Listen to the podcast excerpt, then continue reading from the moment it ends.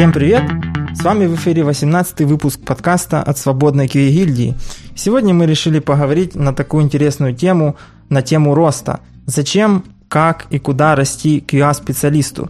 Ко мне часто приходят в Slack, либо в блоге люди и задают вопрос, там, вот я сижу на одном месте и там как-то расту, ну не знаю как цветок или как дерево, вот что мне делать? Соответственно, мы решили эту тему немного покрыть этим эфиром и следующими. С вами в эфире, как обычно, я, Сергей Пирогов. И я, Ярослав Пернировский. А также у нас есть замечательный гость, зовут его Артём. Сейчас он нам расскажет, кто он, что он и почему он хочет тоже поговорить на эту тему, и мы поедем дальше. Окей, привет, меня зовут Артём Задорожный. Уже примерно 4 года живу в Берлине. На данный момент работаю в компании Microsoft. И, что очень важно, мое мнение может отличаться от мнения моего работодателя. А также с друзьями мы основали менторский нетворк Meta-Development. Это сообщество, куда ты можешь прийти и получить помощь в том, как вырасти в профессиональном и персональном плане. В целом мы фокусируемся на вещах, которые выходят за рамки хардскиллов. Скорее, это софтскиллы, карьера, самообразование, как правильно подойти к собеседованию и что делать после него, и как, по сути, не умереть на работе и организовать свой персональный лайфстайл. Окей, то есть вы уже поняли, да? У нас тут не просто гость, а гость из Microsoft. А Microsoft — это вам не хухры-мухры, они вон GitHub взяли и выкупили. Соответственно, пацаны знают, ну, вот так пацаны знают, как развиваться. Соответственно, мы тоже поговорим, что развиваться можно просто, а можно за бабло, правильно? Ну, то есть я имею в виду органично и неорганично. Так, вообще, вот первый вопрос. Зачем все-таки расти? То есть вот, если, допустим, брать простой путь, да, там, junior QA, middle QA и senior QA, то там, в принципе, ну, как по мне, то все понятно. То есть ты растешь для того, чтобы росла твоя зарплата. То есть, потому что на зарплату джуниора, ну, прожить можно, но недолго, как по мне. А вот как ваше мнение? То есть, что делать после синьора и зачем вообще вот расти? Зачем люди задаются этим вопросом? Ну, в принципе, движение – это жизнь, и ты рано или поздно человеку очень хочется развиваться в каком-либо плане. И это, на самом деле, достаточно распространенная проблема, когда люди дорастают до синьора в IT, особенно в СНГ, и потом просто не знаешь, что делать. То есть кто-то хочет стать менеджером, кто-то хочет открыть свой бизнес. И, по сути, народ упирается в некий стеклянный потолок. Но если мы говорим о QA-специалистах, ситуация еще более интересная, потому что за последние 5 лет я наблюдаю тенденцию на рынке, где люди либо уменьшают штат QR-разработчиков, либо каким-то образом пытаются их переучить, либо вообще отказываются от QA-специалистов. То есть в моем случае я примерно уже 5 лет работаю в командах, где нет QA-разработчиков, QA-специалистов. О, слушай, это интересная тема. Давай, вот я забыл так, пока про расти, думал про вопрос про расти, забыл наш стандартный вопрос. А как ты вообще вошел в IT, вот как ты начал? И как ты попал в Microsoft? Ну, и потом уже как ты попал в Microsoft. Я думаю, ты же не сразу начал в Microsoft. О, не-не-не. В принципе, в IT я попал, как и половина народу, случайно.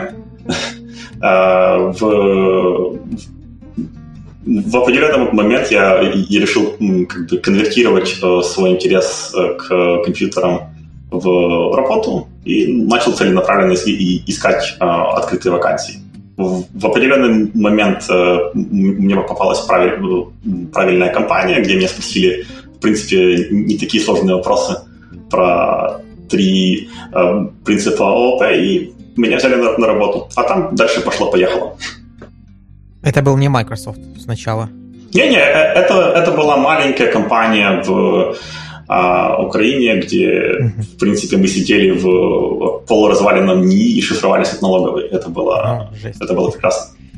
Окей, а вот так срывы покровов. Вот ты когда проходил собеседование в Microsoft, спрашивали у тебя про почему люки круглые?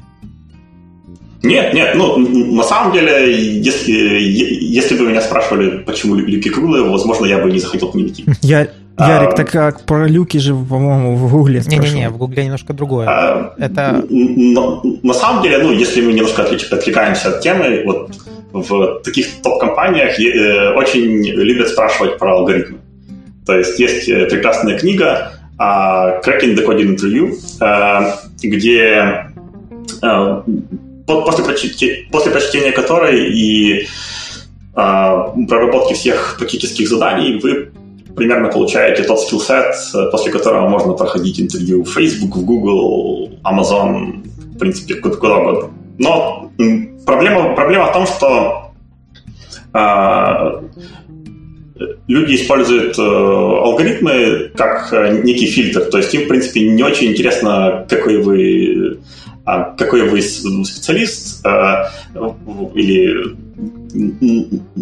какой у вас предыдущий опыт, все направлено на то, чтобы некими алгоритмами отфильтровать людей, которые просто не проинвестировали в это достаточное количество времени. Ну, то есть, по сути, приходит чувак и спрашивает: окей, а давай-ка ты ревертнешь бинарное дерево, и ты должен за 20 минут на доске накидать решение, без багов. Вот. И это так примерно работает. В моем случае мне повезло, и я устроился в Microsoft, который раньше был частью Wunderlist. Угу. Если знаете, да. Такую приложение. Стояло у меня когда-то на телефоне. Вот. И там, в принципе, чуваки были с бэкграундом как бы далеко не майкрософтовским, и это скорее был на тот момент скорее Wunderlist, чем Microsoft, и поэтому собеседование было слегка другим. Uh-huh.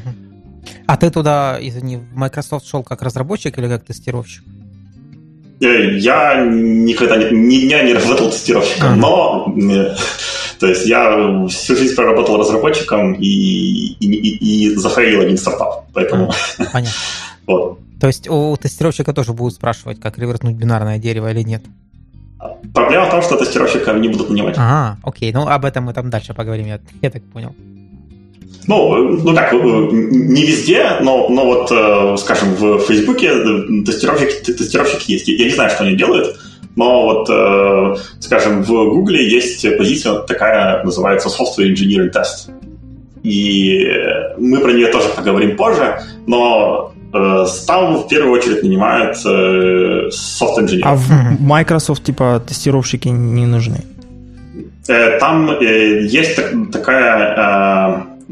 Есть видео на просторах интернета, где чувак, проработавший что-то, по-моему, 10 лет в Microsoft, говорит: все, меня уволили, sorry.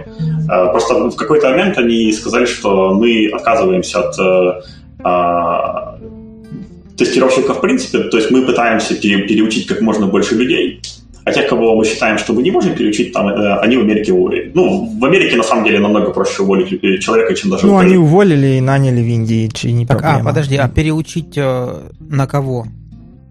Ну, на тех же инженеров, на продакт-специалистов, на PM, например. То есть, на самом деле, тестировщики могут развиваться, ну, то есть, в принципе, в зависимости от того, чем... тестировщики занимались раньше, то, например, некоторые хорошие автомейшены, они могут иметь достаточно зданий, чтобы строить продукты. Окей, а вот при такой трансформации, то есть ты сидел там тестировщиком, не знаю, кем-то там, вот ты сейчас сказал, могут идти в продакт, как по мне, так продакты вообще нахер не нужны. Смотри, то есть из аутсорса мне тоже так казалось. Вот. Но учитывая, что последние 4 года я работаю в продуктовых компаниях, то продукты очень нужны, и особенно хорошие продукты. Вот. Потому что как бы, если будет грамотный продукт, то как бы, фичи, которые построят инженеры, будут они будут в тему, и они будут приносить деньги. Короче, чуваки, вы уже услышали, если вы тестировщик, и вы вот чувствуете, что расти некуда, все, растите в продакт, идите за книжками, не знаю, а есть какие-то книжки, как вот из QA в продакт, есть там... Мое персональное мнение, что из тестировщика намного проще вырасти в инженера. Но это моя есть вообще тогда хорошо книга, давай абстрагируемся от тестировщика, From Anybody to Product Manager. Слушай, я не работаю продакт-менеджером, но наверняка есть. Я поищу. Ну просто в сфере тестирования есть книга, как из ничего стать тестировщиком. Тестирование.com. Да, то есть ты как там я ее когда-то даже читал. Она такая достаточно простая. Потом, если ты стал хоть каким-то тестировщиком, ты читаешь Каннера и становишься типа крутым тестировщиком. А потом просветленным. Просветленным. А когда ты стал просветленным, ты покупаешь за 600 рубасов, хотел сказать, за 600 бачей тренинг Болтона, и все, возвращаешься тупо, не знаю, бог. То есть над тобой, знаешь, такая свет. То есть ты идешь, а сзади свет, и все такие, вау, крутяк. А как насчет философии Java? То есть, Нет, так это если мы говорим про тестировщиков, которые тестировщики, а у автоматизаторов у них немного другой путь. Они, значит... читают Каннера там, или как этот чувак, который Java, 2 тома Java. Каннер же, по-моему, или как? Нет, Каннер это другое. Канеман, да? По-моему, как-то. Читаете вот эти 200 тысяч страниц Java, становитесь джуниором, а дальше чем больше кода пишем, тем умнее становимся, как по мне. Да, то есть... у меня есть примеры, где народ начинал буквально с философии Java и потом просто очень быстро вырос автоматизатором. То есть, как по мне, то, что я наблюдаю из своей колокольни, то manual QA развиваются там в процессных вещах всяких там, как писать красиво баг-репорты, как там всякие планы... Они очень сильно любят вот эти всякие там, как быть эффективным, как пережить регрессию, а те, кто по технической части, они именно там по технологиям там. На самом деле, ценность продукта, с моей колокольни, она заключается скорее не в том, как пережить регрессию или как правильно написать баг-репорт, а как проанализировать, некие метрики из... грубо говоря, у вас есть приложение, и у вас есть, например, кнопка «Купить». Предположим, что вы работаете в большом интернет-магазине, который генерит, я не знаю, там, 2 миллиарда евро прибыли. Чисто с магазина. Не прибыли, revenue. То есть это не прибуток, а дохит. Так вот, если вы... И вот он генерит 2 миллиарда дохода. И по сути, дохрена людей покупают на этом магазине какие-то шмотки. Предположим, что это шмотки. И вот задача продакт-специалиста будет скорее не о том, как написать красивый баг-репорт, а о том, как, какую фичу придумать, чтобы на кнопку «Купить» кликали чаще. И повысили, допустим, конверсию.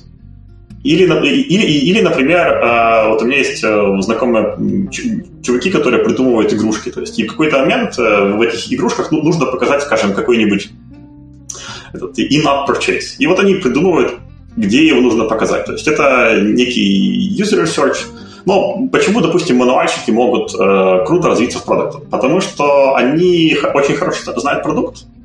И, буквально, то есть они прям знают все нюансы, и они знают примерно, как, возможно, там, чего не хватает. И если им поучиться тому, как, скажем, делать юзер-интервью или примерно, разобраться в том, что такое CTR, конверсия, то есть, в принципе, после, это уже будут более релевантные скиллы для того, чтобы стать продакт-специалистом. Но, опять же, я не работал продакт-специалистом ни дня, поэтому я не могу сказать. Это путь для таких хитрожопых QA. То есть, если QA такой шило в жопе, то он как бы продактом станет. Если нет, значит, нет. На самом деле, да. То есть, если... на самом деле, это путь для тех, кто идет. То есть... Если человек будет там интересоваться темой, развиваться и каким-то образом, ну, я не знаю, там, читать соответствующую литературу и пытаться продвинуть какие-то решения и прыгнуть выше головы, то в какой-то момент получится. Так, а можно другой вопрос? О чем мы вообще про продуктов говорим? Как будто это такой единственно верный путь. Это хороший вопрос. Ну, просто Артём сказал, что как бы пути другого нет, или ты QA, или ты продукт. Не-не-не. Ну, я имею в виду в Microsoft, то есть ты либо QA, либо на мусорниках, по мусоркам. Не-не-не, либо ты инженер, просто... Подождите. Не нужно говорить, что вот там QA на мусорниках, вы меня неправильно поняли, то есть просто есть тенденция, что большие компании все меньше нанимают QA, то есть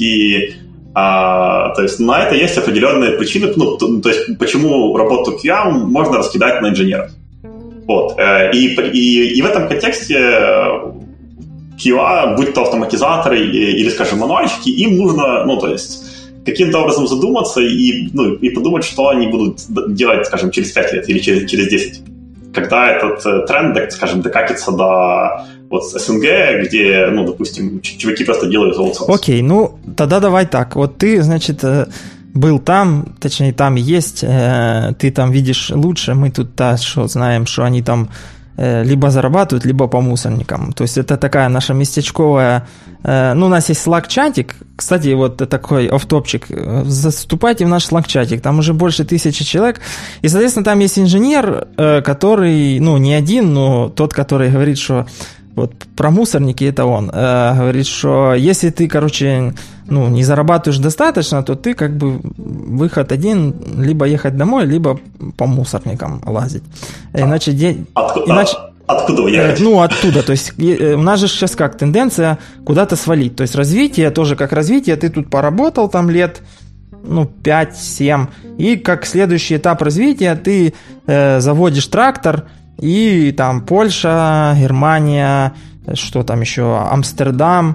Да, то есть за деньгами ехать не стоит. То есть, по деньгам вы проиграете. То есть это прямо... Нет, это понятно. Опять же... Просто в Европе раздельный сбор мусора, и там можно на мусорках нормально, четко. Да, то есть... Это правда. И есть мусорная полиция. Так вот, значит, так как вот в больших компаниях, значит, нету QA, то есть есть просто мнение, что просто, называть осла конем, можно, но он от этого как бы ослом и останется. То есть кто проверяет? Вот в Microsoft, в принципе... я не знаю, просто есть по ощущениям, по некоторым продуктам, что там действительно QA нет, и пора бы их туда как-то нанять. Смотри, то есть качество продукта смотри, то есть сейчас, опять же, я не говорю, что во всех больших компаниях нет вообще QA, есть просто... тренд на рынке, то есть где, просто ты приходишь к какому-нибудь engineering head и говоришь: чувак, давай наймем QA, просто давайте, наймем. А он говорит: а нет, зачем?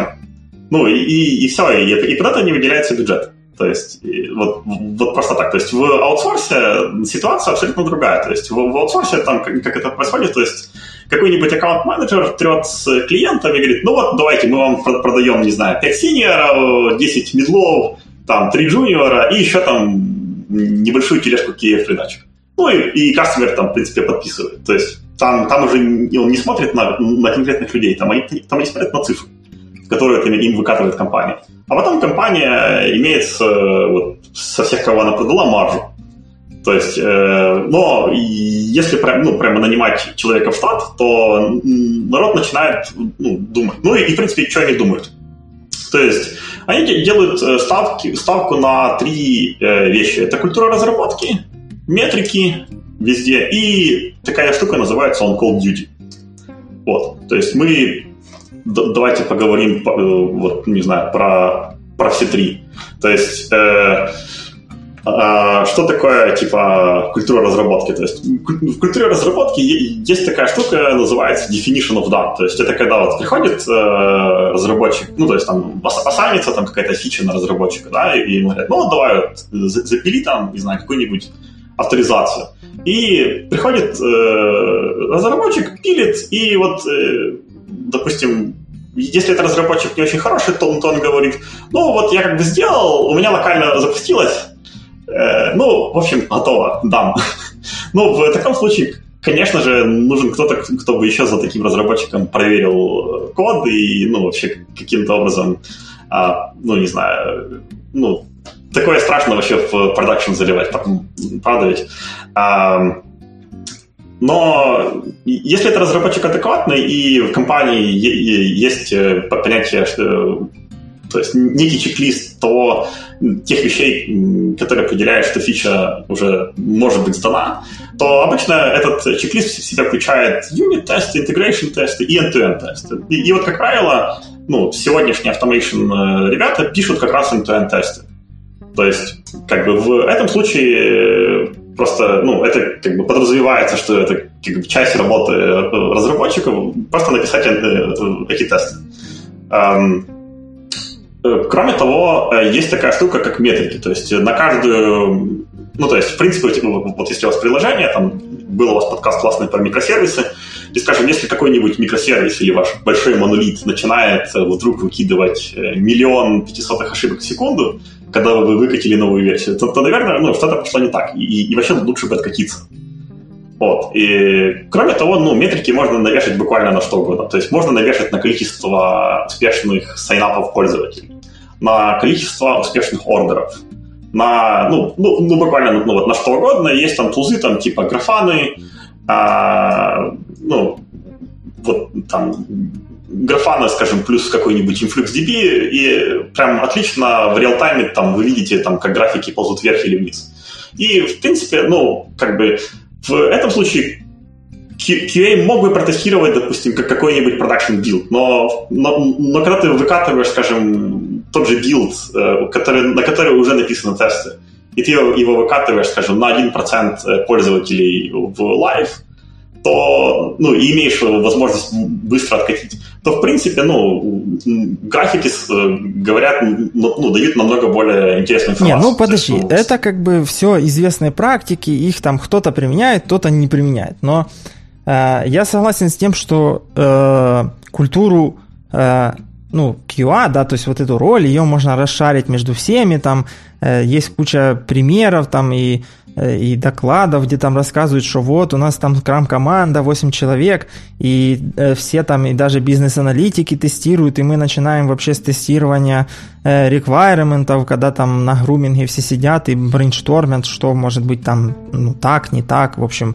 это все понятно, и CI, это там фаст-фидбэк, все круто, но как бы таких команд, я уверен, ну, 2, 3, 5, ну, их немного. Остальные, то есть если разработчик, это тоже человек, он там как-то рос, не знаю, кто-то читал книжки, кто-то попал в хорошую команду, и его там, ну, у него был старший ментор, там, не знаю, какие-то синьоры, которые ему рассказали, что вот смотри, значит, есть там пирамида, есть там вот юнит-тесты, есть компонентные тесты, есть там то, 5-е, 10-е, потом, если ты запушил, оно попадало, ты должен как бы не говорить, что не пойми чего, а там разбираться, там откатывать. Но все равно есть, ну, в команде должен быть кто-то, кто эту культуру как бы, вот как скрам-мастер, да, он же по факту в скраме, ну, никто, то есть он чисто приди, подай, иди и не мешай, чисто символ, да, то есть как бы и QA это, ну, в моем понимании тоже такой чувак, который как бы символ вот этого качества, ну.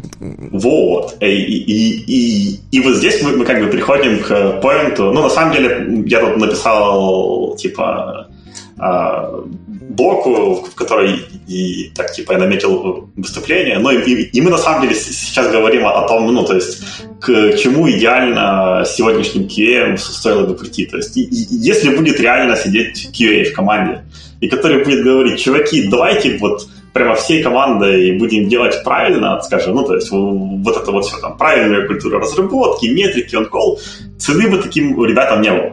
Понимаешь? Ну, то есть это... И их, ну, их с рынка сметали, ну, даже вот на западных компаниях просто вот, ну, в момент. То есть и платили бы им, ну, даже ничуть не меньше, чем инженерам, а то и больше. То есть они должны только говорить, но при этом ничего не делать? Или? То есть это как бы, ну, есть такая роль, называется Software Engineering Test. То есть вот я после этого подкаста скину ссылочку на вакансию в Гугле. То есть и там у них прямо четенько, ну, то есть они не пишут про Selenium или там, я не знаю, они не пишут про RestaSure, например, да. Они пишут вот про то, что это будет прям инженерин товарищ, ну, или там, парень или девушка, чтобы так без сексизма, которые будут прямо, ну, вникать в то, что, ну, то есть они будут даже, возможно, писать продакшн-код, но скорее они будут пушить, ну, про тестирование. То есть будут говорить, окей, вот эта хрень, ну, типа, не testable, или там, ну, на нее нет тестов, на нее нет метрик, давайте ее улучшим. То есть, и, ну, как бы, почему я вообще вот как бы об этом решил сказать? То есть мне хочется, чтобы СНГшная IT-тусовка была круче, и ей было бы проще конкурировать с IT-тусовкой в Индии, Китае, Азии и восточноевропейских странах. Так вот, теперь такой момент, что, допустим, ну, ты как давно вообще был в наших краях? Ну, вот где-то полгода назад заезжал. Ну, просто я то, что вижу здесь у нас, да, что у нас это уже тоже как бы пришло, и, допустим, даже, ну, в продуктовое я за всех говорить не могу, я могу говорить там, где я вот видел, да, или где я вижу, что тоже есть уже потребности, компании пришли к тому, что они говорят, нам нужен, ну, они все равно пишут, что это QA-инженер, да, там вакансия называется там QA-инженер, либо там QA-автомейшн-инженер, но тут вот, ну, как это, как DevOps, знаете, то есть хрен пойми, что кто какие таблички вешает, но под этим скрывается то, что они ищут человека, который будет драйвить процесс вот этого, ну, тестирование, то есть там, возможно, сам писать там какой-то код, там, не знаю, кликать ручками что-то там, или, не знаю, там, продумывать вот эти сценарии, ну, тестирования, да, там, как систему там не сломать, но как ее все-таки проверить, что она у нас соответствует тем требованиям, которые к ней предъявляются. Но, с другой стороны, то есть уже нету такого, как там, вот есть конкретный набор инструментов, и ты должен с ним работать. То есть, если, допустим, человек приходит, и это там новый проект, ему говорят, вот мы тебе как бы доверяем, на чем ты там скажешь, на том оно и будет, да. А в аутсорсинговых компаниях все еще остается вот этот майндсет, да, когда, типа, нам просто нужен чувак делать конкретную, ну, работу. И, ну, это то, что я вижу. И все, ну, вот то, что ты говоришь, у нас уже приходит, что простые кликеры уже, ну, по факту, да, они, если и нужны, то в очень маленьком количестве, и денег платят им, ну, немного. Да, сейчас, чтобы войти молодому специалисту в тестирование, ему нужно знать столько всего, что просто жесть. Нет, так и, понятно, а я про, да, то, что ты, допустим, вошел, ну, там, 5 лет назад, и все там 5 лет, ну, либо в одной конторе, либо ходил там 2-3 конторы, но ты был простым вот таким клац-клац чуваком, то... Не, ну, 5 лет это долго, конечно, но, да, есть такие люди. Ну, хорошо, ну, 3 года, а потом... Ну, ты все правильно, Серега, говоришь, типа, сейчас как бы индустриальный ландшафт у нас тоже меняется, то есть люди отходят от того, что они нанимают, то есть... Меня вот на самом деле бесит, когда говорят типа QA, manual QA, automation QA, потому что для меня QA это quality assurance, это как процесс, как набор практик, то есть какая-то культура. А когда пишут там, мы хотим там найти manual QA, они имеют в виду, что нам нужен тупо тестировщик, который будет руками там что-то нажимать. Вот. То же самое мне непонятно, когда пишут automation QA. Но на самом деле, типа, что происходит? То есть раньше, да, нужны были люди, которые... писали там тест-кейсы, писали тест-планы, тест-стратеги, там целые отделы тестирования создавали для того, чтобы убедиться в том, что там продукт, который они выпускают финально, он работает, что на него там приятно глянуть, и он там не вызывает какого-то отторжения, и люди действительно могут им пользоваться. Вот, а потом, когда начались вот эти все agile, скрамы и прочая штука, и вышла книжка «Как тестируют в Google», все увидели вот этот вот Software Development in Test, и подумали, типа, а зачем нам вот такая куча людей, которые тестируют руками, мы будем, давайте все автоматизируем. Ну, понятно, да, понятно, что все автоматизировать невозможно, и начали искать людей, которые, занимаясь ручным вот этим тестированием, параллельно где-то там учили там Python, Java, что угодно, и как-то автоматизировали свою рутину. Потом они начали уже как-то развиваться, и многие из них перешли в тот автомейшн, о котором ты, Артём, говоришь, который там Selenium и на верхнем уровне end-to-end. Вот. Но я видел команды, у которых действительно не было такого понятия, как отдельный автоматизатор. То есть там разработчики писали и юнит-тесты, и интегрейшн-тесты, и писали какие-то end-to-end с Selenium, какие-то простенькие. Вот. Теоретически в таких командах на самом-то деле, вот как ты говоришь, manual-тестировщик и не нужен. То есть там, да, нужно нанять человека, у которого такой engineering background, mindset и все такое прочее, и попросить его, вот ты там будешь отвечать за те процессы, которые будут формировать качество в конкретном нашей команде для нашего продукта, и вот это вот все, то, что называется по-правильному quality assurance. Именно, я тут на 100% согласен, но мой point в том, что даже вот, то есть...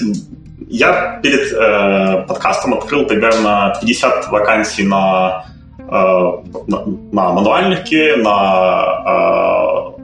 автоматизаторов и просто прикинул, то есть чего сейчас компании в Украине продуктовые, там, аутсорс требует в среднем на рынке от Киев. То есть, и мой поинт о том, что как бы стоит развиваться всем, и не только мануальщикам, он...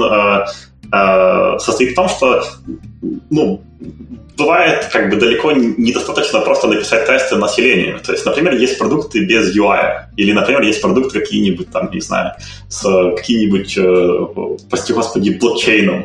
Вот. Или это какой-нибудь просто чуваки предоставляют опиху, на которую можно засабскрайбиться, и вот просто у нее нет ее UI в принципе. Или там 20 микросервисов, и пойди подумай, как ты их протестируешь. То есть, чем ближе QA-специалист будет стоять к разработке, и чем как бы больше человек будет понимать, что же там внутри и как это именно работает. И, то есть, вплоть до прямо ревью кода, который делает инженер.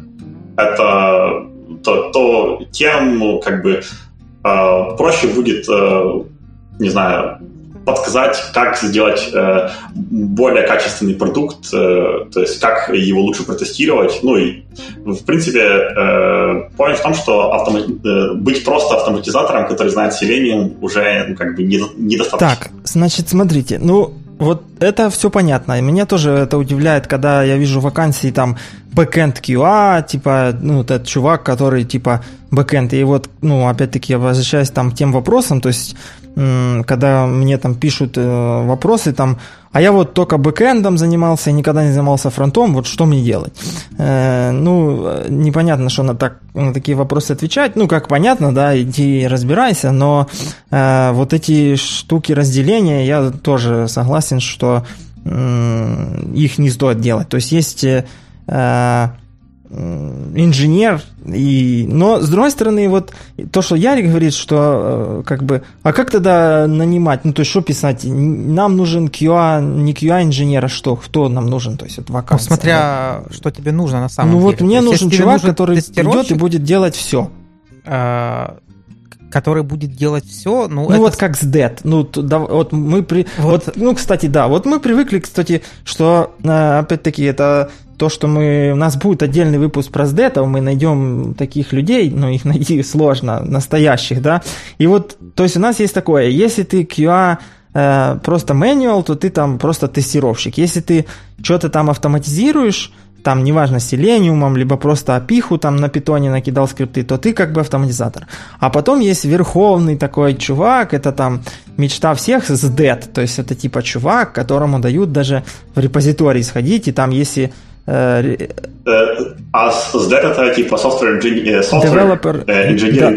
Да. И, соответственно, вот это типа как вершина развития. То есть, если ты был маленьким тестировщиком в какой-то конторе, потом ты попал в большую контору, научился автоматизировать, и тут вот, значит, вершина как бы пирамиды, это тупо там стать с дэтом, чтобы у тебя было на job title был. Еще ты взял, что это вершина пирамиды? Нет, но я не говорю пирамида. То есть, инженерная мысль вот у меня, ну, после общения с достаточно большой массой людей есть такое, что вот если ты с Dead, и если тем более тебе дают ходить уже там в репозитории разработчиков и на pull request писать комментарий, что типа, ну там, не знаю, у тебя не хватает юнит-тестов, то это прям вау, это брызги шампанского и все такое. Не, это я тебе скажу, это такой reasonable requirement для того, чтобы, ну, с человеком начали диалог.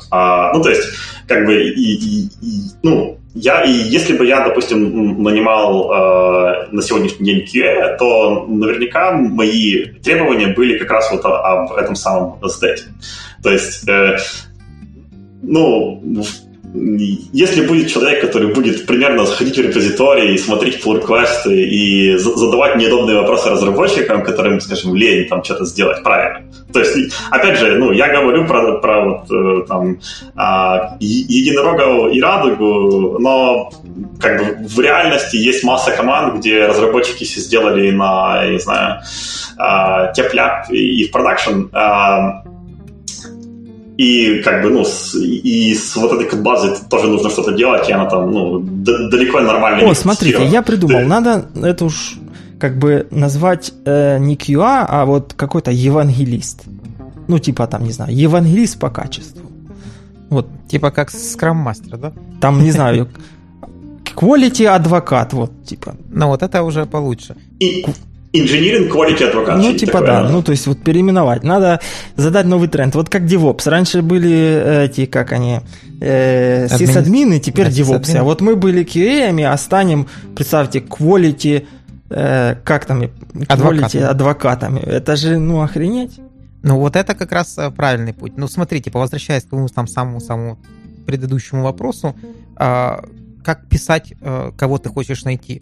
Вот когда пишут сейчас в существующих вакансиях, мы ищем QA-инженера, мне лично непонятно, кого они ищут. То есть ты читаешь вакансию, и у тебя складывается впечатление, что они ищут именно manual-тестера. Ты же вот ищешь, вот как ты пишешь вакансии? Ну вот как, я исхожу из того, что нам нужно на данный момент текущий по проекту. То есть если мне нужен человек, который будет тестировать руками, он знает Git, он может что-то накодить, то я так и напишу, что мне нужен человек, который может что-то накодить, знает Git, может автоматизировать и все такое и прочее. Я не буду писать. Как ты вакансию назовешь? Ты же все равно пишешь QA-инженер. Вряд ли я напишу QA-инженер, потому что для меня QA это немножко другое.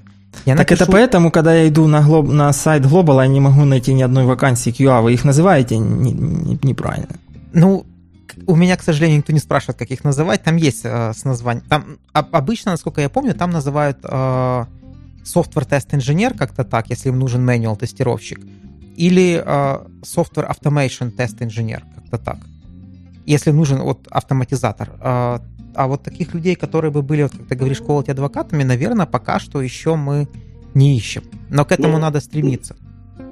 Ну, и их мало, и это зависит от, на самом деле, контекста. Ну, то есть, вот, есть еще такой фактор, как time to deliver in production. То есть, если, скажем, давайте перенесемся в 90-е и в те славные времена, как когда чуваки брали там эти болванки, сидишки, и там на них прямо фигачили программы, и прямо эти программы упаковывались в коробочки и послались по почте куда-то. Не, там, ну подожди, это все понятно. Вот, time to market вырос, все хотят быстро и по несколько раз на день.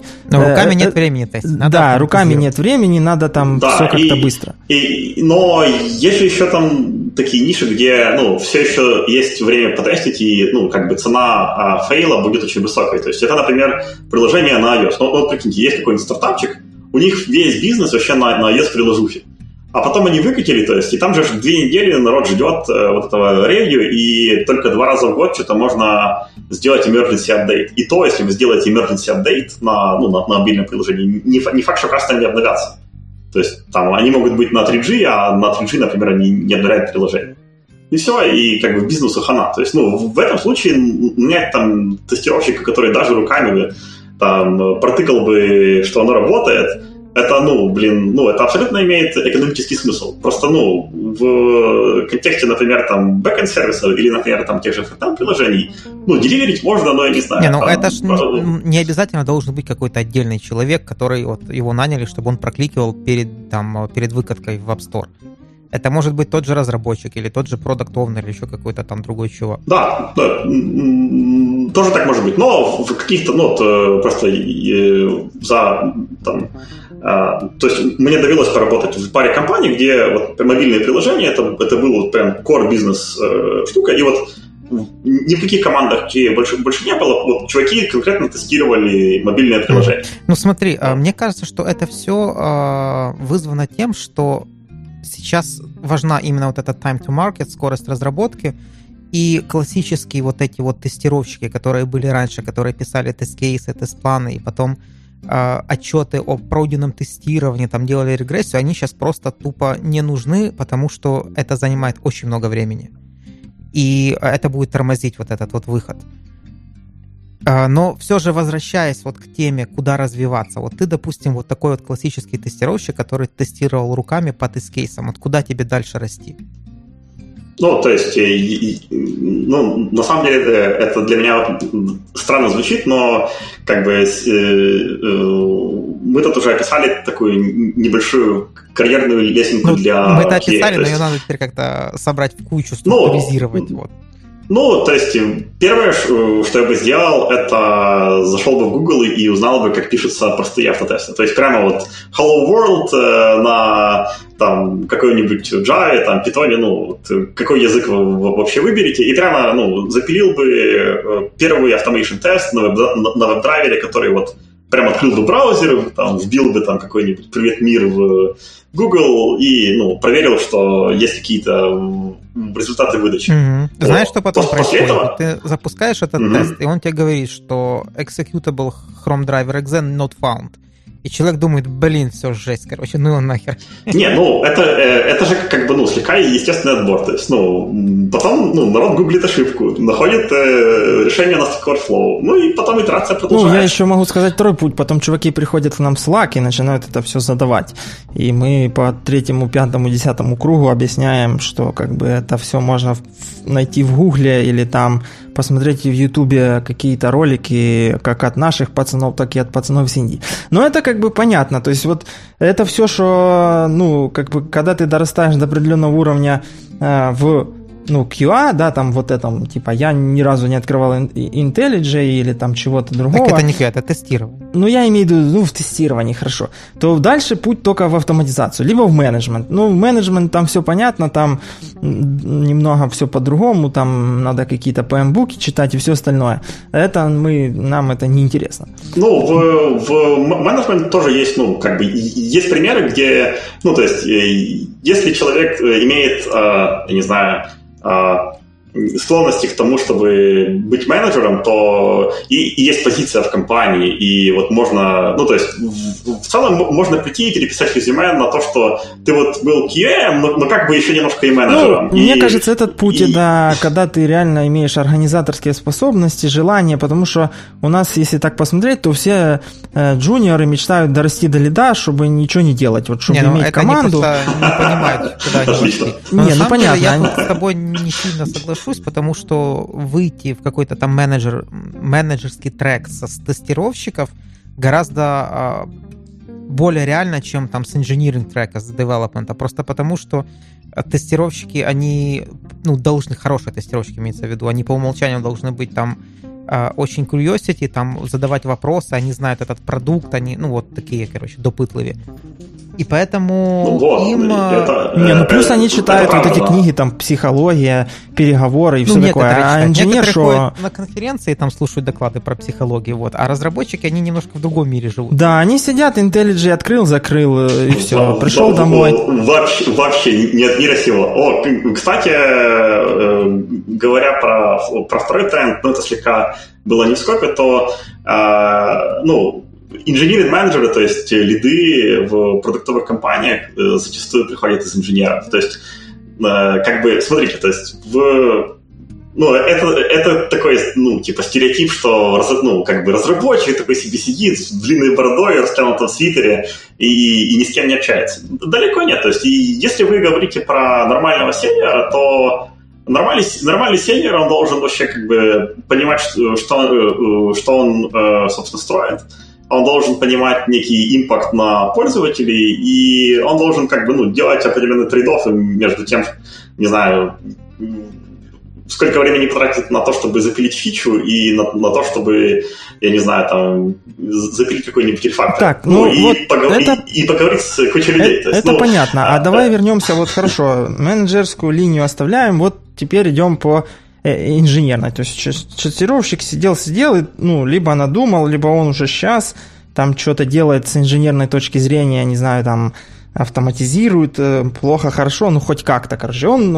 Опять-таки, у меня есть телеграм-канал, в котором я там иногда что-то пишу и спрашиваю людей фидбэк, куда бы вы хотели развиваться. И там большинство про, там где-то 100 против 20 сказало, что мне интересна инженерная точка, ветка, да, ветка развития. Соответственно, я как чувак, который тоже более к инженерам стремлюсь и больше с ними общаюсь. Соответственно, мне эта ветка тоже интересна, и в принципе, давай поговорим теперь, как ты считаешь и как ты видишь, как там в том же Microsoft расти по инженерной ветке. То есть это там улучшать свои кодинг skills, читать эти книжки по алгоритмам, да. или что делать? Окей, это на самом деле очень хороший вопрос. То есть, давайте возьмем прямо случай, что мы начинаем с человека, который занимался всю жизнь мануальным тестированием и прям думает, что же делать. То есть, для начала, то есть, нужно пройтись по базе. То есть, это почитать про что такое HTTP, что такое REST, потом попытаться что-то заавтоматизировать с тем же веб-драйвером. То есть, почему-то так исторически сложилось, что очень много народа выбирает какую-нибудь Java и пытается что-то минимально на той же Java, без особого даже понимания, как это работает, сделать, простенькие тесты, которые будут выдергивать веб-драйвер, которые будут открывать браузеры, стандартная штука, которая занимается automation.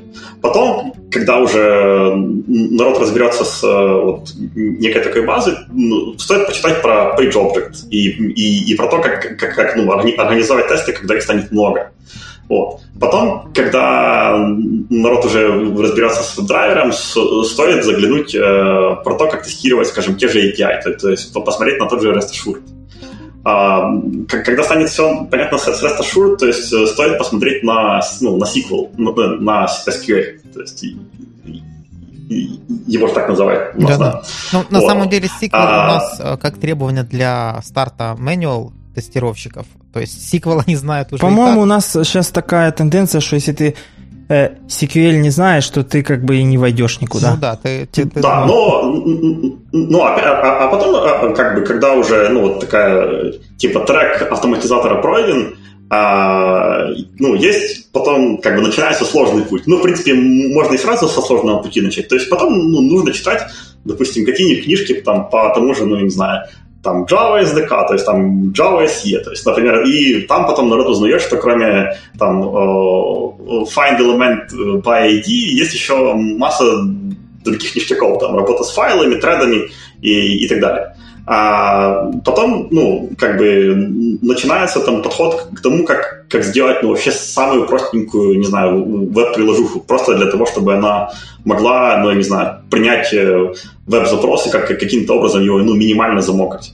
И, в принципе, потом, в этом случае есть смысл развиваться как такой, то есть прийти на уровень некого junior инженера, просто для того, чтобы понимать, как какие-то базовые вещи могут быть запилены, и тогда будет намного лучше понимание того, как их протестировать. Ну, кстати, вот тут я вклинюсь. Мы, так как мы говорили про то, как войти, там, и сейчас у нас там про то, как развиваться, то мне кажется, что вот польза курсов при компаниях в том, что там это учат на уровне джуниор-интерна. То есть вот я когда был на курсах в ЕПАМе, то нас там заставляли, давайте напишем сайтик на HTML, чтобы мы понимали, как там верстка, какие есть теги, а потом, давайте, значит, теперь не просто статическую страничку, а возьмем там, мы там на PHP какой-то скрипт несчастный, который там почту отправлял, а давайте потом вот на Java, сейчас-то все проще, берем Spring Boot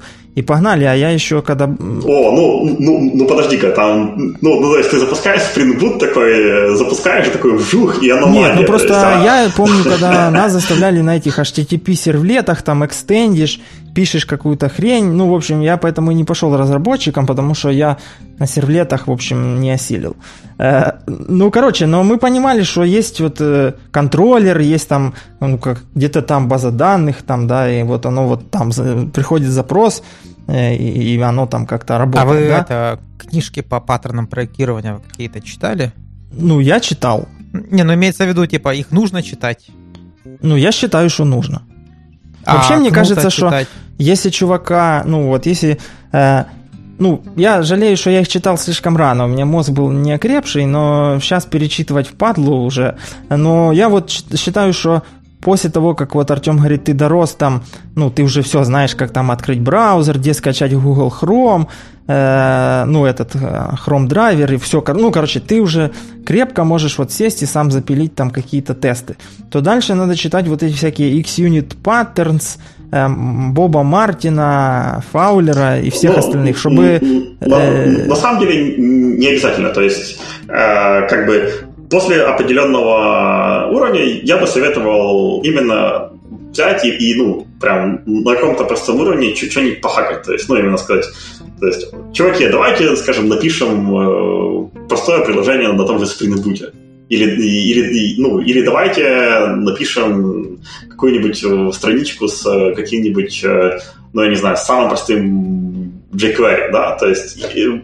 Этого, очевидно, недостаточно для того, чтобы пойти во фронтенд-разработчики, но этого более чем достаточно для того, чтобы придумать тест-кейс-сценарий, который до этого нельзя было бы себе просто подумать о нем даже.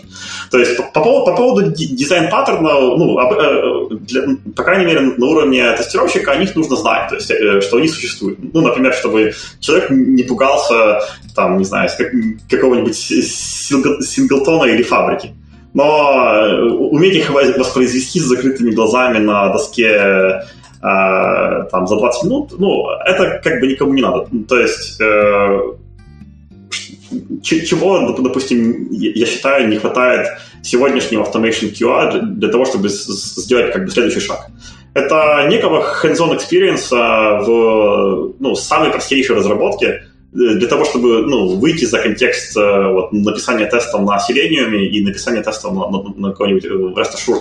У меня мнение по паттернам, не знаю, какое-то что их как бы, да, там сесть на листочке с нуля написать... это, наверное, слишком, но их нужно знать, что они есть, какие они, что чем стратегия отличается от синглтона, потому что это как, у врачей же есть там, да, какое-то общая база кейвордов, knowledge base, да, то есть если они говорят шприц, им не надо объяснять, что это там устройство, которое там, бла-бла-бла, то есть ты говоришь синглтон, все такие, там синглтон, там, или, допустим, я не знаю, там, да, там, то есть, когда ты, в принципе... Там, как они фабрика. Когда там понятно, разработчики фабрика, да. Общаются, говорят, фабрика, ты такой не думаешь, завод, а ты как бы понимаешь, что это как бы про коды, что там... Как это, знаете, шутка про языки программирования, чем отличаются, что для того, чтобы написать на Java лошадь, надо сначала построить фабрику, которая будет производить там что-то лошадей, короче. Подковы. Да. Да, подковы там... Да, то есть, короче, в Java без фабрики как бы нельзя. И Не, ну смотри, там даже в том же Selenium, там, например, декораторы всякие. Ну, ты говоришь, да, декоратор. Чё, или вот как там аннотации обрабатываются. Они же не просто там написал и работает. Она же проходит там через прокси. Не, ну остальное. Смотри, вот моя история какая. Я когда вот сначала я начинал тоже как ручной тестировщик, а потом... И при этом я еще был в суппорте, общался с конечным кастомером. И чуваки говорят, у нас бага. Я смотрю, бага, ну действительно есть бага. Подхожу к разработчикам, мне говорят, нет, типа времени нет, короче, вали там, пиши свой баг-репорт, короче, отстань от нас. И мне в какой-то момент это надоело, я просто залез в код. Нашел это место и пофиксил, короче, и зачекинил, и отправил кастомеру, и кастомер был доволен, то есть, но это было очень просто, потому что я знал, где искать. Я там посмотрел логи, номер строчки, все такое. Но когда я потом дальше думаю, типа, это ж клево, типа, полезу-ка я в код еще посмотрю. И там уже начинается какая-то дикая магия. Вот эти вот все паттерны, которые друг на друга наслаиваются, вот эти фабрики, короче. Мне было непонятно, как оно вообще работает. Так может там просто был говнокод, и ты не разобрался? Понимаешь, тогда мне было сложно понять, говнокод это или нет, но суть в том, что вот вы правильно говорите, начинать надо не вот как учат в универе, типа сначала долго читают теорию, там, как там биты, байты превращаются, вот это вот все двоичная алгебра, бла-бла-бла. Начинать нужно с практики. Вот ты начинаешь делать тест, не тест, а этот сайт какой-то. И ты сталкиваешься с кучей проблем. Потом копаешься, и когда уже у тебя в голове что-то щелкнуло, и ты понимаешь, как оно работает вместе, ты уже можешь почитать про теорию. И тогда у тебя вообще открывается горизонт так очень широко. Ты думаешь, вот, блин... Именно, то есть, на самом деле, вот есть еще крутая вещь, называется курс Java для тестировщиков. Очень старый, но очень крутой, где чувак из Япама рассказывает о том, как, то есть вообще основы разработки на Java. То есть он примерно там примерно 20 видео. Не, ну это очень бородато, и я вот скажу по своему опыту, это как бы, все фигня. Надо вот это там что-то для тестировщиков, там SQL для тестировщиков, Java для тестировщиков, конь в вакууме для тестировщиков. Это все, оно ничем не отличается для тестировщиков, оно или для разработчиков, потому что мне не нравится тренд, что разработчики святые, а тестировщики это какие-то там недоумки, которым там... Не-не-не, да. Именно как бы это... Ну, то есть... ты там просто заменяешь слово Java для тестировщиков на Java для начинающих, и вообще смысл не меняется. Да, то есть, а Java для начинающих, она ничем не отличается от Java для начинающего разработчика или Java для начинающего тестировщика. Она как бы Java, она одна везде. Ты абсолютно прав. Просто плейлист так называется, я его в чатик зашаривал. 2011 года. Да, 2011 года я прямо в определенный момент, когда я из маленькой компании переходил в EPAM, я вот прям использовал этот плейлист для того, чтобы подготовиться к собеседованию. Я, кстати, вот когда был еще тогда в ЕПАМе, в Харькове были курсы Головача назывались. Потом там Надоу его очень сильно... Он там кинул людей по скале, поэтому... Но он делал крутые курсы по Java. Они там кучу бабла стоили, и он чисто для разработчиков там хардкорно рассказывал, и я это все прям смотрел... Понятно, что то, что он тогда рассказывал, я там не понимал, но у меня оно как бы, знаете, так наслаивалось на корочку мозга. И потом, когда я уже до этого доходил, через практику, у меня уже была там Maven, я о нем там слышал. Хрен знает, как оно работает, но, блин, говорят, крутая штука. Там потом там он просто так очень глубоко рассказывал про все эти штуки. Соответственно... Оно как бы опять-таки, я считаю, что даже вот у многих есть просто понятие типа, я сейчас, оно мне сейчас не надо, да, там, не знаю, я работаю на проекте, где там нету веб-сокетов. Вот, значит, мне оно и не надо разбираться. С одной стороны, нормальная тактика, но с другой стороны, завтра хочется поменять работу, а там, допустим, веб-сокеты, и надо уже учить их, типа, быстро. И не просто веб-сокеты, их еще надо заавтоматизировать, а еще лучше там нахавить какой-нибудь,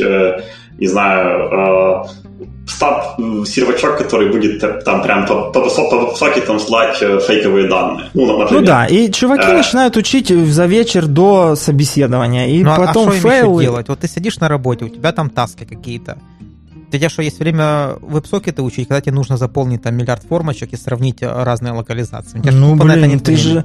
На самом деле, вот именно эти топики мы рассматриваем в Meta-Development нашем сообществе. Давай расскажи про вот этот вот... То есть, в принципе... Что это такое вообще?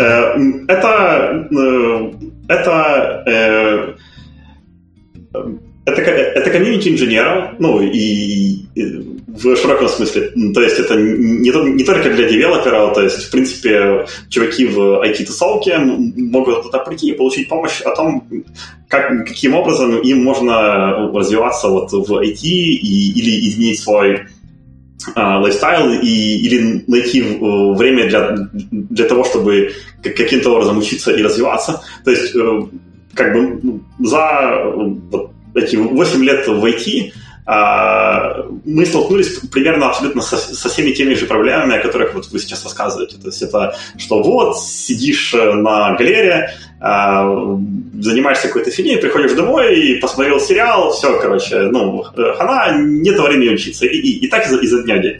То есть, и мы просто показываем, что вот есть практики, по которым вы можете, например, немного по-другому себя организовать или немного по-другому, допустим, себя начать продавать на том же айтишном рынке. Слушай, это понятно. А чем это отличается, допустим, от простого, вот там, допустим, у нас есть Slack-канал, где любой человек может заджойниться, зайти и сказать: чуваки, я сижу на жопе ровно, и ничего не получается, что мне делать? И ему так же самое толково расскажут, может быть, сначала пошлют, но это нормально, для Slack'а это нормально. У нас не пошлют, во-первых, а во-вторых, у нас уже сидят крутые чуваки, которые прошли определенный путь. То есть там сидят, допустим, чуваки, которые, например, есть люди, которые хотят, допустим, переехать за бугор. То есть, и там сидят чуваки, которые как раз этим и занимались. Кроме того, мы проводим раз в месяц мы проводим вебинары, на которых мы прямо поднимаем топик и прямо, каждый может поделиться своим прогрессом. То есть, к тому же мы пишем статьи о том, как именно, что именно нужно делать, например, чтобы найти больше свободного времени, то есть, или, допустим, что конкретно нужно делать, чтобы проапгрейдить свое резюме. Хорошо, или... а как оно вообще выглядит? Как какой-то... туда попасть? Это ж надо как-то зарегистрироваться, или это на Ютубе? Что-то? Да, вы можете прийти на mtdv.io и посмотреть на наш лендинг. Кроме того, у нас есть бесплатные ресурсы, мы запилили такую штуку, называется Achievements Matrix, то есть где ты, обычно это такое делают в IT-конторах, где, например, говорят: вот, если ты, допустим, senior, если ты, например, знаешь Spring, да, или ты, не знаю, middle, если ты выучил React или и не дай бог JK. Я так абсолютно рандомно сейчас придумаю. Но мы такую же штуку запилили по поводу вещей, которые стоят за разработкой, то есть за софт-скиллами. То есть про язык, про публичные выступления. То есть и по этой матрице, то есть вы можете примерно оценить себя и, можете увидеть, то есть, что конкретно вам нужно было бы сделать, чтобы перейти на следующий уровень. Опять же, уровни абстрактные, вы все решаете. Слушай, я вот смотрю ваш этот сайт, и по факту вы монетизировали Slack. То есть я вижу, у вас тут тоже есть Slack-канал, там есть какие-то штуки, и вот просто у вас там написано: за месяц сидения у нас там $2 за 20 баксов.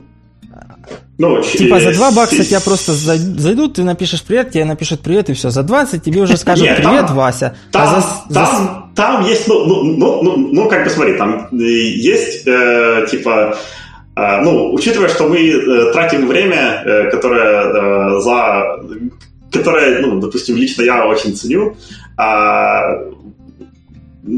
как бы мы серьезно подходим к вопросу. То есть, ну, если бы мы открыли этот канал для всех, то заходили бы люди, которые, ну, возможно, это может быть и не надо. То есть, к тому же, ну, да, мы монетизируем вот те знания и тот опыт, который, ну, мы приобрели за последние... Окей, ну, а если, допустим, кто-то оттуда... Slack же ничего не запрещает, можно скопировать и все там вы. Ну, удачи. Ну, то есть, как бы основная ценность это в комьюнити, в том, что вы можете прийти, грубо говоря, вы можете засылаться, прийти и сказать: чувак, вот у меня завтра, я не знаю, интервью, вот я там, ну, не знаю, заикаюсь, и что мне делать? То есть, и мы попытаемся ответить и помочь. То есть, ну, вернее, там не только чуваки, которые основали Meta-Development, а прямо вот все комьюнити, которое там сидит. Или вы, например, скажете: блин, чуваки, вот застрял, не могу, ну, то есть, нет времени учить английский, то есть, как вы его учите? И там прямо чуваки... Ну, короче, я понял, смотри, вот разница вашего комьюнити и, допустим, того комьюнити, которое есть, ну вот, QA Гильдия, она как бы это тоже Slack-канал, и оттуда все и пошло. После там грандиозного раскола другого комьюнити. Ну, то уже такое. Мы, кстати, вот когда-нибудь будут новогодний эфир и расскажем, как все зарождалось. Соответственно, просто у вас как бы есть, ну, то есть чувак, ну, так, чтобы понимать, да, люди скажут: блин, какого хрена я должен платить $2, чем это? Потому что мы завтра тоже можем свой Slack закрыть, сказать: ну, теперь по $2. Просто у вас как бы люди коммитятся за то, что если человек туда вступил, и он задал вопрос, его не так, как у нас пошлют там... Могут послать. Ну, могут, да. Или мягко скажут: иди во флот, грубо скажут: чувак, иди в Google, вот, да. Иди в Google, да. Если, ну, как бы... А у вас как бы коммитмент на то, что если чувак пришел, то вы ему по-любому поможете. То, что у нас как бы чуваки тоже могут прийти спросить вопрос, но ему помогут в силу, если знают, если не впадлу, если он задал правильно вопрос, если там, не знаю, если... ну, в общем, короче, если много если, то ему помогут. Если не помогут, ну, типа, это же открытое сообщество, соответственно, ну, иди ищи в другом месте. А у вас, как бы, получается, есть коммитмент на то, что вот, ну, тупо 100% чувак задаст вопрос и получит ответ. Да, ну, то есть... Коммитмент в том, что мы попытаемся ему помочь. Ну, то есть, грубо говоря, если человек придет и скажет: блин, а я хочу заработать завтра миллион баксов. Вы такие: ну, круто, мы тоже хотим. Но вот, например, там, ну, то есть... Не, ну это уже какой-то упоротый кейс. Мы сейчас говорим про какой-то саппорт в развитии. Понятно, что я хочу ограбить банк. Давайте, вот мне не хватает 4 человек, а вас тут чатики 4, давайте, вот я как раз... Это не работает. Но суть в том, что я вот, ну, разницу, да, то есть есть... нетворк, в котором можно прийти и за деньги, там, с гарантией получить помощь в карьерном каком-то вопросе. Ну, в вещах, которые стоят за хардскиллами, то есть, как бы, в пространстве некого мета-девелопмента. Да, именно в этом и идея, и мы сейчас работаем над материалом. Нам очень тяжело, потому что мы все еще работаем на вот full-time работе в разных компаниях, и мы хотим генерить материал, который будет действительно неплохого качества, но есть вот, да, то есть есть Slack-чатик, в который вы можете прийти и прямо задавать там вопросы. И мы будем очень рады вам помочь. То есть это прям, ну, вот. Ну да, но это будет забавно. Ну да, то есть, ну, но это будет... На самом деле это не такое уж и большое бабло. То есть, к тому же там сейчас висят цены. Не, ну $20 в месяц, ничего себе. Мы $20 за Zencastr даже не можем заплатить. Блин, Артем, знаешь, в чем ваша проблема? Вот я только что понял. У вас этот сайт называется mtdv. А я когда вбил, у меня ITVDN. Это сайт, где курсы, какие-то видосы. И вы тут говорите уже минут 5. Я не могу понять, о чем вы вообще говорите. Я смотрю видеокурсы, каталог видеокурсов, какие-то планы подписок. А ты... Имя херово выбрано. Да, как-то не очень. MTDV, оно, ну, блин... А, по-моему, ITDV, вот этот, ну, короче, куда ты попал, это в Украине, по-моему, делают. Да-да-да, ну я же смотрю... Жесть, типа... прикольно, я вот даже не знал. Не, мы посмотрели, там вот короткий домен, то есть, ну, есть еще длинный Meta-Development. Вот Meta-Development.io, это он нормально, короче, это уже ни с чем не спутаешь. Да, но прикол в том, что, ну, то есть, вы можете думать про Meta-Development еще так, что вот у каждого в жизни, то есть, был такой период, когда вот вы, ну, то есть, не знаете, что вам дальше делать, и вот у вас есть там какой-то друг, который приходит, и там вы говорите, блин, вот задница, я застрял, вот, не знаю, что делать. Ну, он говорит, ну, бери кредит, и все, сразу. Ну, это плохой друг. Но, ну, и он говорит, ну, вот, почитай, не знаю, там, вот, книжку, ну, или там попробуй зааплайться, там, ну, вот, вакансии, ну, или вот, например, курс посмотри. Ну, или, допустим, поделиться каким-то своим опытом. То есть, идея примерно такая же. То есть, ну, и именно там мы пытаемся вот, построить такой environment, в котором было бы очень просто задать вопрос, то есть люди бы не боялись, что их пошлют, и они могли бы получить помощь, ну, и каким-то образом, ну, сделать их там, следующий шаг. Ну, то есть, например, там, чуваки, которые, там, допустим, работают сейчас мануальными QA, ну, то есть они бы, ну, могли бы спросить, окей, а что мне дальше делать? То есть им бы не сказали, типа, ну, все там, бегай по кругу, кричи, а... То есть... Окей, а как ты относишься, допустим, вот, ну, можешь рассказать там про опыт твой, как там... Ну, где-либо в аутсорсинге, теперь уже там в продуктовых компаниях, там Microsoft. А как вот PDP-формы? То есть, ну, планы развития, да? То есть, есть вот у нас у каждого там, у меня были и есть там какие-то планы развития на полгода. То есть, там ты ставишь себе какие-то цели, неважно там, ну, по этому смарту, да, когда они там межеры были, и вот это все. И вот как по твоему мнению и по твоему опыту, вот и вы занимаетесь развитием людей, это вообще штука работает или это как бы хрень и надо что-то... Не, ну, смотри, то есть еще важно, кто их составляет, то есть типа цели они могут быть, ну, то есть если их ставит какой-нибудь менеджер, то он ставит их в интересах команды, ну, или компании, или себя. А, ну, если ты, ну, типа сам, ну, садишься, чешешь шляпу и думаешь, ну, от чего же я на самом деле хочу, это прям, ну, офигенный тул. То есть он прям помогает понять, как развиваться. То есть, ну, и в принципе, инструмент, ну, какой ты выберешь, уже не особо важен. То есть если их просто даже записать, я не знаю, там, в строчечку и потом приоритизировать, и потом придумать, какие конкретные шаги я сделаю для того, чтобы, ну, вот, как бы мои, типа, цели стали реальностью, вот. Это, ну, это крутая вещь. Но типа, вопрос, кто их пишет. То есть, например, ну, вот такие типа development-планы, по моему скромному мнению, это классный способ ретеншена сотрудника в любой компании. То есть ты пишешь, ну, у тебя есть человек, он типа там полгода работает, он полгода типа excited, что, ну, что он попал в крутую контору. Потом начинается, ну, через где-то еще полгода начинается бадхёрт на тему того, что вот надо куда-то расти. Вот. А если человеку не предложить план развития ну, и вообще, ну, не написать какой-нибудь development план, то, ну, человек просто свалит и ну, как бы на, ну, в соседнюю контору и будет думать, что он сделал. А что, я бы не свалил? Ну, какая разница? Ну, тут на самом деле не предложить, а дать возможность. То есть у нас вот эта практика очень широко используется. То есть у нас есть внутренние курсы целая куча, и вот там раз в полгода мы обновляем эти development-планы, и там, если человек хочет развиваться там куда-то, в какую-то сторону, и у нас есть на это курс, мы говорим, вот, чувак, там, иди на этот курс. То есть эта штука реально прикольно работает. А можно еще вопрос по вот этому вот meta-development.io? Я тут начал что-то читать. Я смотрю, что здесь есть, типа, там, планы для людей, которые хотят получить информацию. А если ты хочешь дать какую-то информацию, как туда зааплавиться? Вот ты там, допустим, крутой чувак, и хочешь поделиться своими знаниями. О, кстати, да, как заджойниться каким-то крутым чувакам? Ну, напишите мне или нашему кофаундеру, и мы пообщаемся. Ну, то есть, там это... есть такая возможность, что если ты там что-то отвечаешь, кому-то помогаешь, то тебе капает какая-то бабло с вот этих вот... Да, ну, как бы есть... Как бы есть и концепция того, что у нас в будущем будут менторы,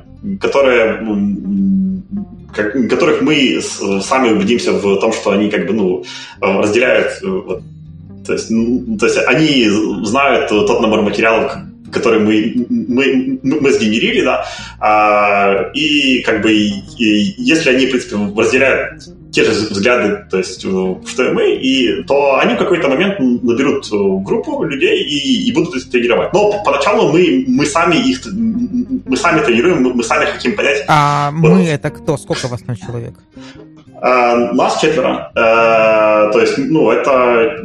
То есть, мы с ребятами как бы достаточно давно вынашивали эту идею и пытались каким-то образом формализовать. Ну, то есть, по сути, мы, допустим, взяли такие, вот, переехали в Берлин и такие,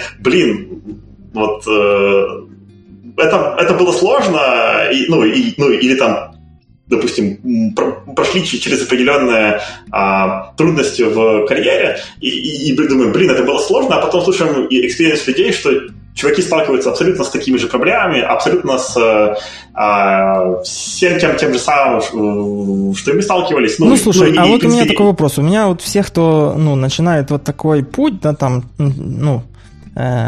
не черити, да, ну, то есть вот ты там работал сколько-то лет там пророс там где-то, приехал в Германию, там, в здоровую контору, многие просто мечтают попасть там в Facebook, Google, Microsoft, whatever, любая другая большая контора с распиаренным именем, да, там, соответственно, почему, то есть я так понял, вы хотите эту штуку развить и как бы бросить эту вашу текущую работу, а почему вот, если говорить про развитие, не расти внутри компании там, или уйти из Microsoft, или...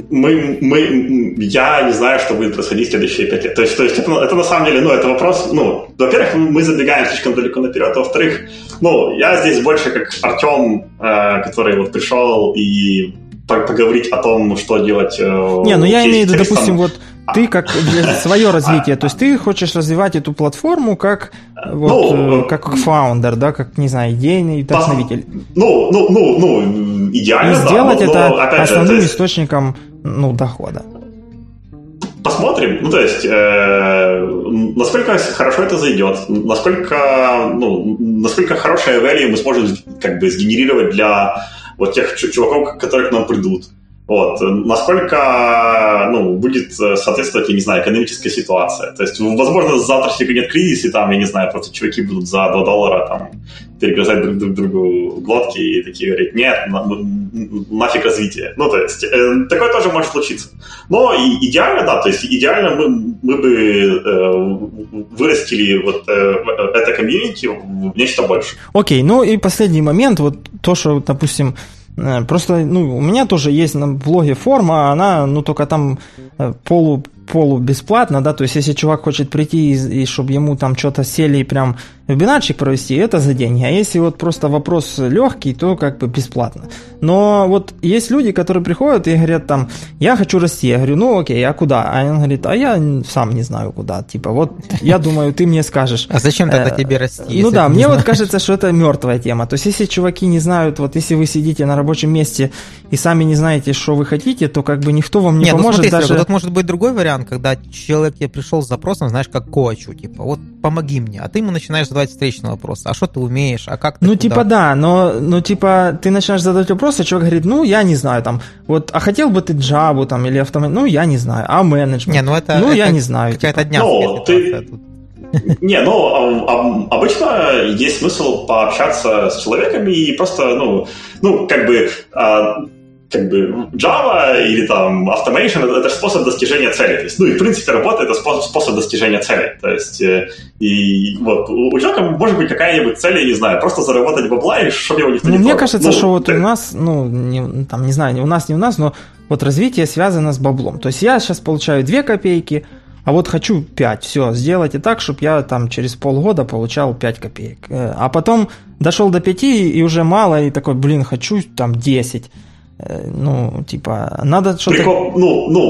Прикол в том, что мы не можем ничего сделать. Мы дадим чуваку, инструмент, ключ гаечный, и он будет им копать. То есть это так не работает. То есть если человек приходит, то Он приходит и говорит, вот у меня есть, я, допустим, не развиваюсь. И дальше следует вопрос, а куда ты хочешь развиваться? Или чего ты вообще хочешь добиться? Вот. И как бы на основании какой-то большой такой цели, которая, я не знаю, будет вести человека через 5-10 лет. То есть можно подумать о каких-то более локальных целях. Например, человек хочет, я не знаю, основать свою компанию. То есть, если он хочет основать свою компанию, то, может быть, наверное, нет смысла вставать супергуру в какой-нибудь... если он хочет основать свою компанию, ему надо идти в банк и брать кредит. Тут как бы... на самом деле не надо. То есть ему надо научиться делать вещи, которые лежат за программированием. То есть ему нужно научиться делать маркетинг, search optimization и научиться делать правильный нетворк. Понятно, где он бабло возьмет? Где он бабло возьмет? На метапах, потом запилить бизнес-план и прийти к инвесторам и попросить их денег. Желательно на Западе. Если что. Короче, Ярик, нам надо идти вот эту всю херню, чтобы подкаст... это не Сайнаптесь в Meta-Development, мы вам конкретно расскажем. Ладно, кредита в банке, его брать не надо, потому что кредит надо отдавать. А когда ты берешь у инвестора, то инвестор рискует, и ты можешь, пойдет, не пойдет. Я сегодня читал такую новость, что 80% ICO в 2017 году были мошенническими. Соответственно, можно выпустить ICO и сказать, не получилось, Окей. Так это что, как половина бестолковых стартапов работает. То есть, стартап организовывается, потом ему говорят, тебе денег на сид инвестиции, какие-нибудь невероятные 100 штук. 100 штук это кажется много, а хватает угода на пол. И через полгода чуваки такие, не получилось. А потом чуваки, из Украины приезжают, и у них через, 2 месяца нет работы. Это были такие кейсы. Понятно, это дутые стартапы и это выкачивание бабла. Но мне кажется, инвесторы тоже не тупые чуваки, они это сейчас секут. Так, в общем, нас уже тут немного подсекает время. Предлагаю закругляться какой-нибудь такой то есть мы проговорили по развитию, и основные поинты какие, что если, QA не нужны, в плане те, которые именно тупо кликают или просто заполняют Google формы. Имеется в виду, они нужны сейчас, но вся тенденция идет к тому, что в скором времени они будут просто не нужны. Да, надо когда-то развиваться просто, чтобы выжить. Соответственно, вакансии QA ищем тестировщика неправильные, надо писать ищем quality адвоката. Соответственно, я считаю, это достойное название этого вакансии, то есть как DevOps, соответственно, надо писать Quality Advocate Handbook, и хайп пойдет, и... это был бы крутой проект. То есть как DevOps. Да. DevOps там где-то в долине начался и прилетел сюда, а мы отсюда туда погоним, То есть вы считаете, что есть спрос на такой, quality advocate? Нет, так мы же вообще, у нас же подкаст, мы топим за то, что тестирование это сложно, и теперь мы, пришли к тому, что мы тут будем воспитывать quality адвоката вообще. Вау, круто. У нас же подкаст это тоже образовать, это хобби, раз, а два, это образовательная штука, то есть мы сами что-то узнаем, и людям даем полезно. Кстати, такой анонс. Тех, кто дослушал, полезно дослушивать подкасты почти до конца. Мы решили делать такой формат, ревью, обзор новостей. Дайджест, да.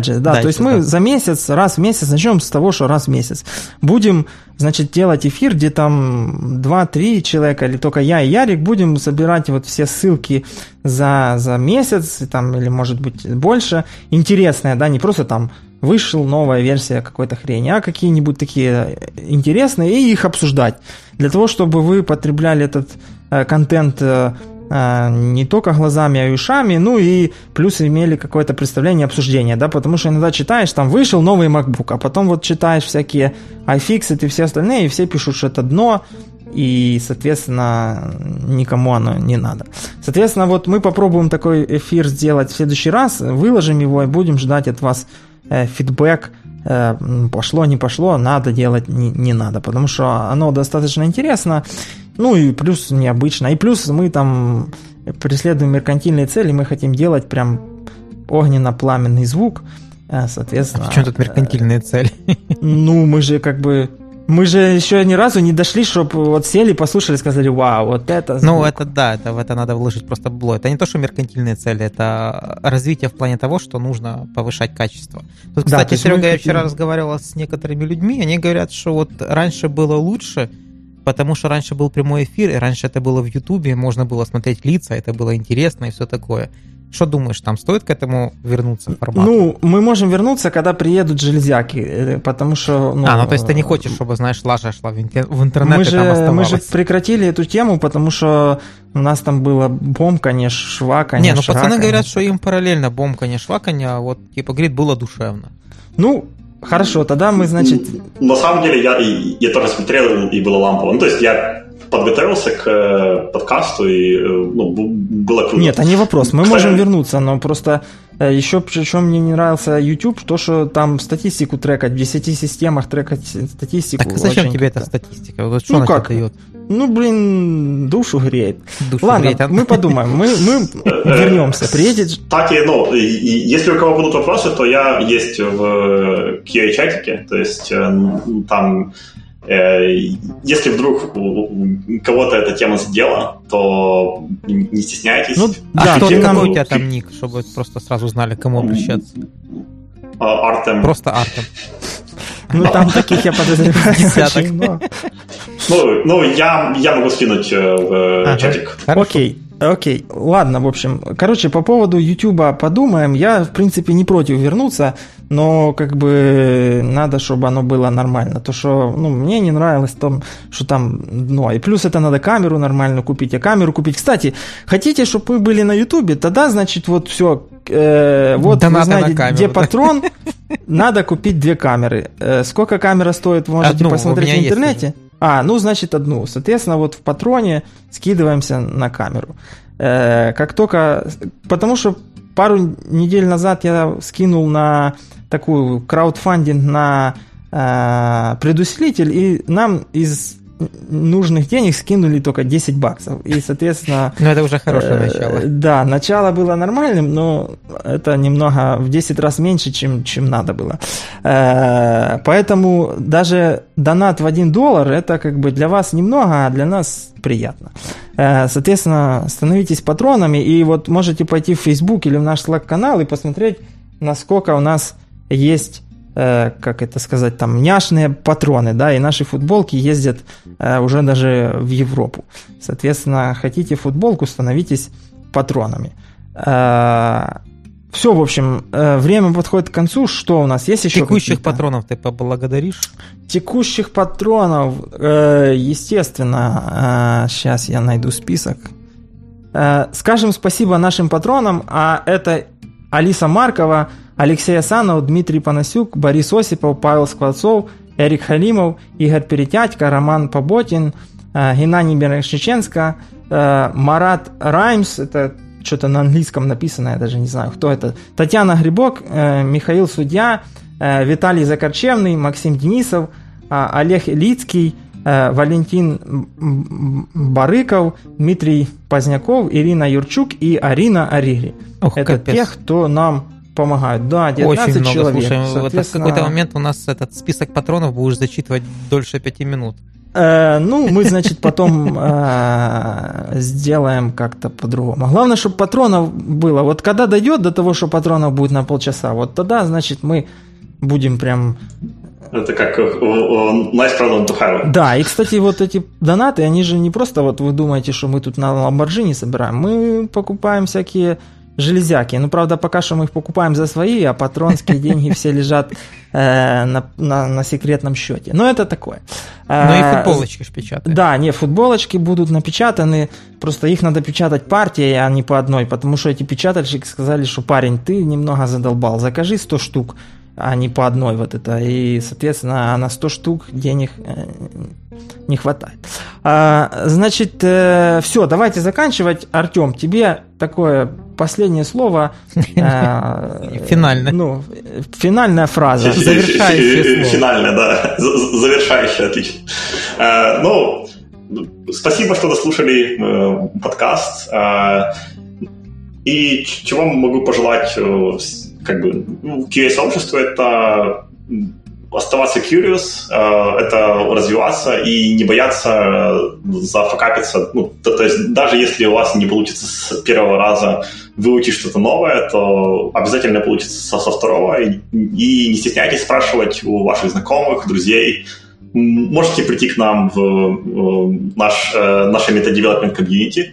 Но, в принципе, вы можете найти крутых людей вокруг вас и попросить их о помощи. То есть это, на самом деле, то, что поможет вам вырасти и стать более крутыми в своей профессии.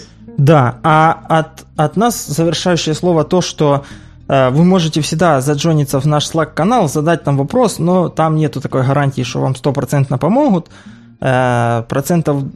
Ну, по крайней мере, не забанят. 40% есть, да, не забанят, это 100%. Еще призываем женское население вступать. Мы, женское, наверное, сейчас сексизм начнется. Прекрасную половину человечества. Мы тогда, там жалуются, что мы много материмся, мы введем комендантську годину. Комендантську годину, да, типа материться с 9 до 6, после 6 нельзя. Соответственно, что? Значит, вы же помните, с прошлого выпуска у нас есть теперь обязательное правило, что нужно слушать маму и писать тесты, и тогда у вас все будет хорошо. В общем, на этом золотом правиле я предлагаю и закончить. Да, всем спасибо. Всем пока. Спасибо, пока.